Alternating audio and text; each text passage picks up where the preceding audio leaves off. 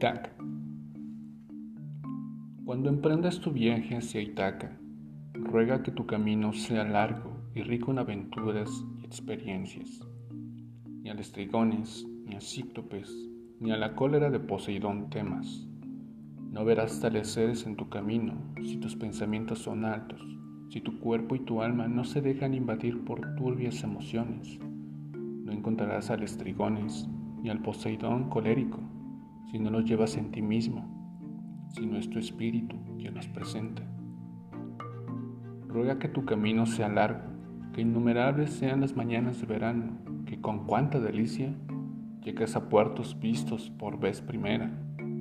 Haz escala en los emporios venicios y adquiere bellas mercancías, coral y nácar, ámbar y ébano y mil obsedentes perfumes Adquiere cuanto puedas de esos lujosos perfumes. Visita numerosas ciudades egipcias e instruyete ávidamente con sus sabios. Ten siempre Itaca presente en el espíritu. Tu meta es llegar a ella, pero no acortes tu viaje. Más vale que dure largos años y que abordes al fin a tu isla en los días de tu vejez, rico de cuanto ganaste en el camino, sin esperar que Itaca te enriquezca. Te ha dado un deslumbrante viaje. Sin ella, el camino no hubieras emprendido.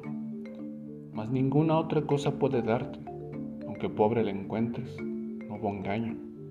Sabio como te has vuelto, con tantas experiencias, comprenderás al fin qué significan las Itacas.